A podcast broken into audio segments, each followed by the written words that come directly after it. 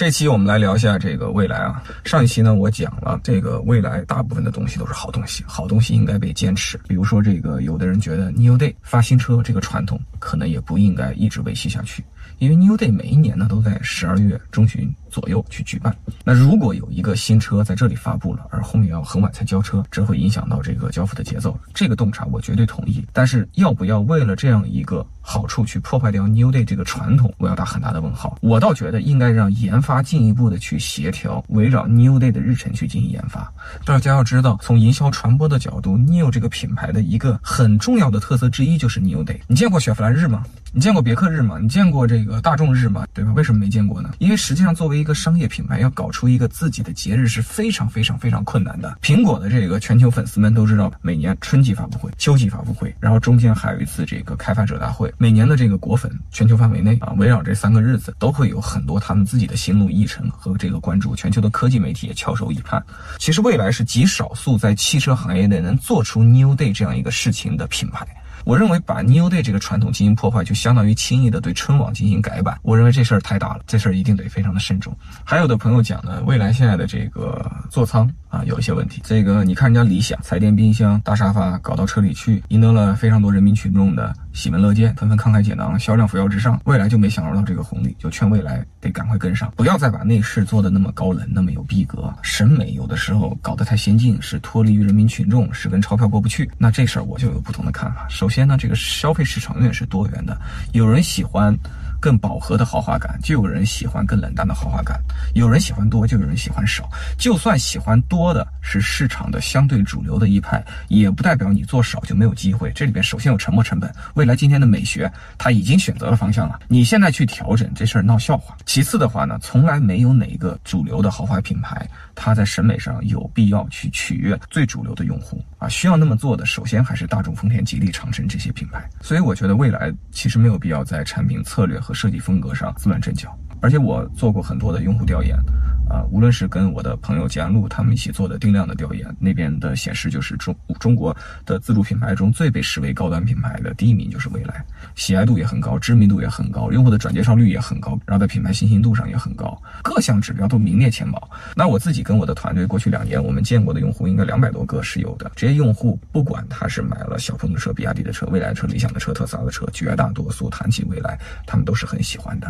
有很多人他们。今天买了一台相对价格低一点的车，他们希望他们下一台车升级的时候就是换到蔚来。这其实就代表了这个品牌在过去七八年它的努力，已经奠定了它在品牌上一定的护城河，不需要因为啊个别几个月份这个销量比理想同学混的差就太自乱阵脚。其实这个差是一种主流的差。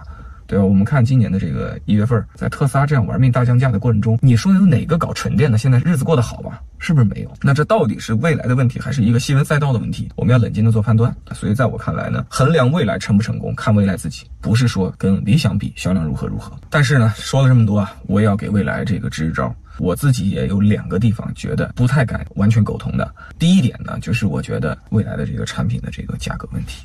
其实价格永远是消费者关心的所有要素中的第一要素。那么未来的价格现在究竟是不是一个高端车最合适的定价的价格呢？我觉得还差点意思。咱们比如说这个 E T 五所在的市场啊，这个奥迪 A 四基本上是三十万的指导价起步，宝马也差不多。那奔驰 C 会稍微贵一点点，但是现在同级别论指导价最贵的是谁呢？就是蔚来。三十二万八千起，然后我们再看看那些二线的豪华，比如说凯迪拉克，比如说沃尔沃，比如说这个林肯等等，他们无一例外在定价策略上都会比 BBA 更加的要务实一点，更加的低一点。那未来作为一个来自东方大国的挑战者，毕竟 BBA 是前辈嘛，未来是晚辈嘛，那晚辈要让很多的新一代的消费者更有理由去选择自己。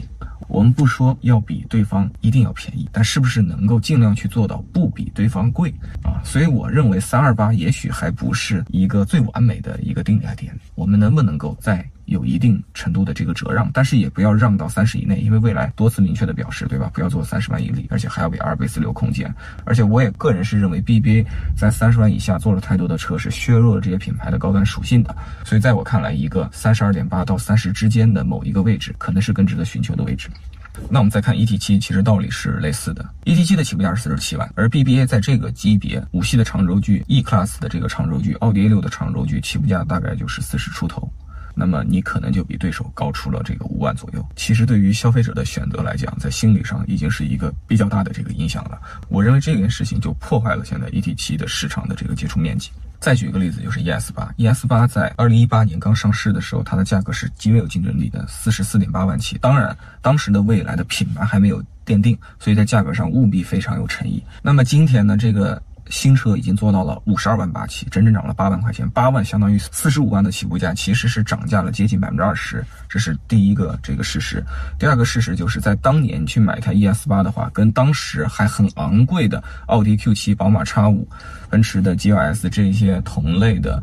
德系的高端车比几乎就是半价的水平，对吧？但在今天呢，几年过去了，客观看到的就是现在高端的德国车在中国在不断的削价，因为现在的竞争不像当年了。最代表的一个作品就是现在国产的叉五，它起步价就六十万。然后未来的产品力，我觉得总体来讲是全面而且在线的。你可能拿着未来的这个智能跟最尖端的小鹏比，你能找出来软件的问题；你拿它的空间跟这个理想，对吧？比你可能能找出点问题；你拿它的这个底盘的驾驶，你跟特斯拉比，你肯定能找出问题。但这种比。不公平啊，大哥，对吧？我们 如果用一种相对公平和客观的方法去比，你会发现在高端的新能源车市场上，未来的产品力综合来讲是在线的。我开这么多车，我敢说这句话。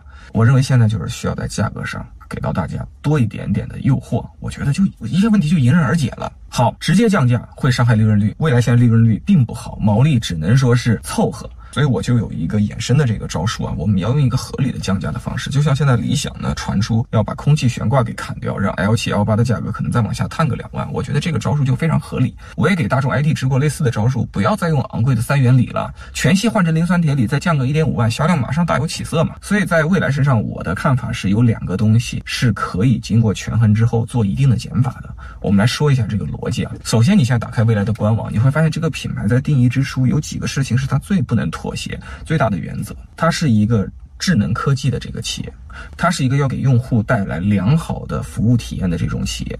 然后它是一个很纯粹的新能源企业，这就决定了在未来绝对不会像小鹏那样，内部还开会去讨论啊，做了几年纯电之后再去做增程，这种事情在小鹏是可以讨论的，甚至是可以阶段性通过的，但在未来是不可能的。智能化是今天的汽车区别于上一个时代汽车最大的特征，是今天的未来小鹏、理想这些企业能够杀出重围，挑战大众、丰田、宝马、奔驰、奥迪最大的这个筹码，所以这个事情是不能做大的这个妥协的。然后服务这个事情，我认为也不能做妥协，因为这是未来跟其他品牌相比最大的一个特色。很多的企业你去买它的车。就是买到车，但在未来你买到的是车和一个社区和一个非常好的服务体系。那我觉得最能做妥协的是什么呢？是信任。ES 八在上市的时候，ES 六在上市的时候，高性能都是赢得用户青睐的一个法宝啊。但是我认为这个时至今日，高性能是否还是未来对于它的目标用户最大的法宝？我认为已经不是了啊。首先，一个企业呢，形容它的美好的词汇，我认为超过三个就有问题。因为一个消费品，你不可能在所有的地方都做得特别好，把性能这个事情留给吉星，留给宝马。留给这个特斯拉去吧，他们喜欢玩这个。而且考虑到未来现在第二代的电驱动产品，单电机的功率都已经超过两百千瓦了，不像过去你的电机功率不就一百六十千瓦吗？那么你的车也比较大、比较重、比较豪华，单电机一百六那是够呛。现在单电机二百一十千瓦，驱动一台目前呢像 ET 五啊、ES 六这样的产品，我认为是绰绰有余的。不信的话，请看奔驰 EQE，我开过那车，单电机驱动效果特别棒啊。凯迪拉克 Lyriq 也不错。所以呢，如果我们能够把单电机干掉，我觉得它是。一举 N 得，第一得降低一个电机的 BOM 成本，大概是在这个将近一万块钱或者一万块钱左右啊。那么你有机会去降价。第二得呢，就是你能够改善你的能耗。现在如果我开这一台 ET 五，每次充满电百分之九十，这个车机就告诉我你大概这项电能靠二百七十公里。那如果我的车每一次充满电都能多开几十公里，我是不是平均就能降低百分之二十以上的换电站的使用？是不是能节约社会的能源，节约未来的这个服务成本？那么再其次，我觉得。通过把部分的产品做单电机的处理，帮助现在的一些未来的品牌内的入门级产品和其他产品拉开一定的纵深，这其实能够保护到 ET 七和 ES 八。E C 七这些高端产品的这个销售，否则的话就会有用户问这个问题，就是是不是花三十二万八买一台 E T 五就能享受到未来的全体系的服务和福利？那么好像我就没有那么大的必要去花五六十万买台 E S 八或者是 E T 七这样的产品。我认为这其实是用户一个非常朴素的这个琢磨和这个心理。那除了单电机之外呢，我的第二个减法呢，我的建议会给到换电的这个福利，可充可换可升级。这个事情其实在未来的这个社区里。是护城河的第一名，但我不认为这么好的服务一定需要通过赠送去提供。现在呢，未来的政策是对于新用户提供每个月四到六次不等的啊免费换电，取决于你是否要了那个加充装。但在我看来，很多的未来用户也是掏三四十万买车的人，不至于换个电充个电。啊，那一次几十一百的啊，抠抠索索不至于，而且用户也是分层的，有一些用户呢，像我这样，这个家里呢有加充，他大部分的时候都会用加充来解决问题，所以在他买车之前，也没有体验过换电站的好之前呢，他还真不一定对换电站特别感冒。对于这样一群用户，我觉得他们更希望的是能够把车价往下降个一两万，然后换电的权益不赠送也罢，比如说 ET 五。和这个 ES 六这两个产品能够有一个新的这个入门版本，这个入门版本别的东西不用动，就是考虑一下是不是把电机往下拉一个档次，然后把这个换电的这个免费赠送的权益给取消。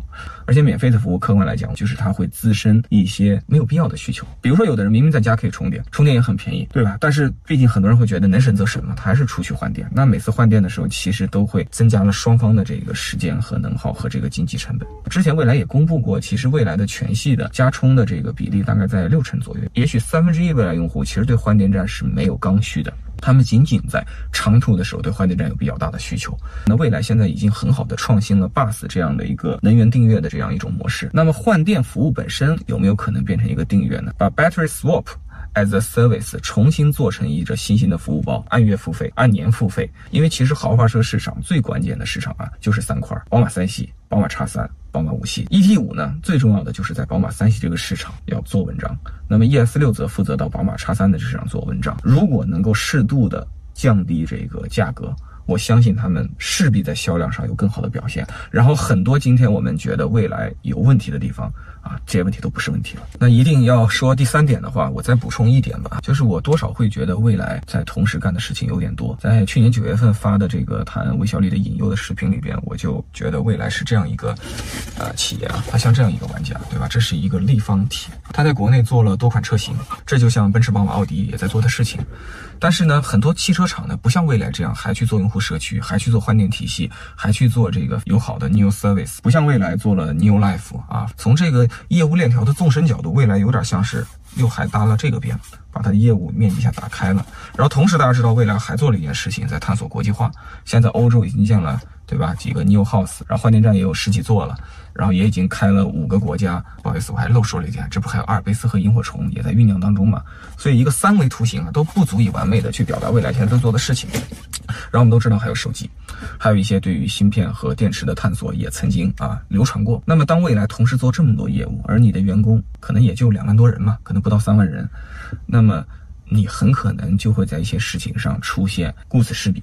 啊，出现节奏的这种紧张，不可避免的这种错误，我觉得这是非常正常的。最近经常有人说，理想是特别有效率的公司，一开发布会，第二天就展车在店，然后第一个月就能够交车啊，什么节奏都安排的特别特别好。但是我想说，理想整个公司从上到下搞几个车型项目，是真的理想的团队一天睡四十八个小时，未来的团队一天就是二十四个小时，理想的人的工时都更高，每个人都更九九六。我更多的看到的是，理想整个公司三军用命。就干那么三个车型，那三个车型还零部件功率很高，还都一个底盘，就是拉拉轴距加几个彩电冰箱的事情，本质上是一个车型。如果理想今天也像未来这样搞出了六七个车型，不同的平台，零部件体系。更加的复杂，产品的这个配置可以更加的自由定义，所以导致这个 SCQ 更高，然后还布局了很多其他衍生业务。我觉得理想可能也就没法把大家说的节奏做得那么好了，大家得拿到同一个尺度啊去比较。未来是有这么多人做了这么多事儿，其实做成这样，我觉得已经很了不起，已经非常有效率了。但是话又反过来说，未来真的就一定要在短时间内同时做这么多事儿吗？这个汽车行业是个马拉松嘛，也没有必要只争朝夕，很多的美好的事情可以慢慢去做。好的，今天说的有点多啊。以上呢就是我对于这个呃未来不成熟的意见，跟大家探讨。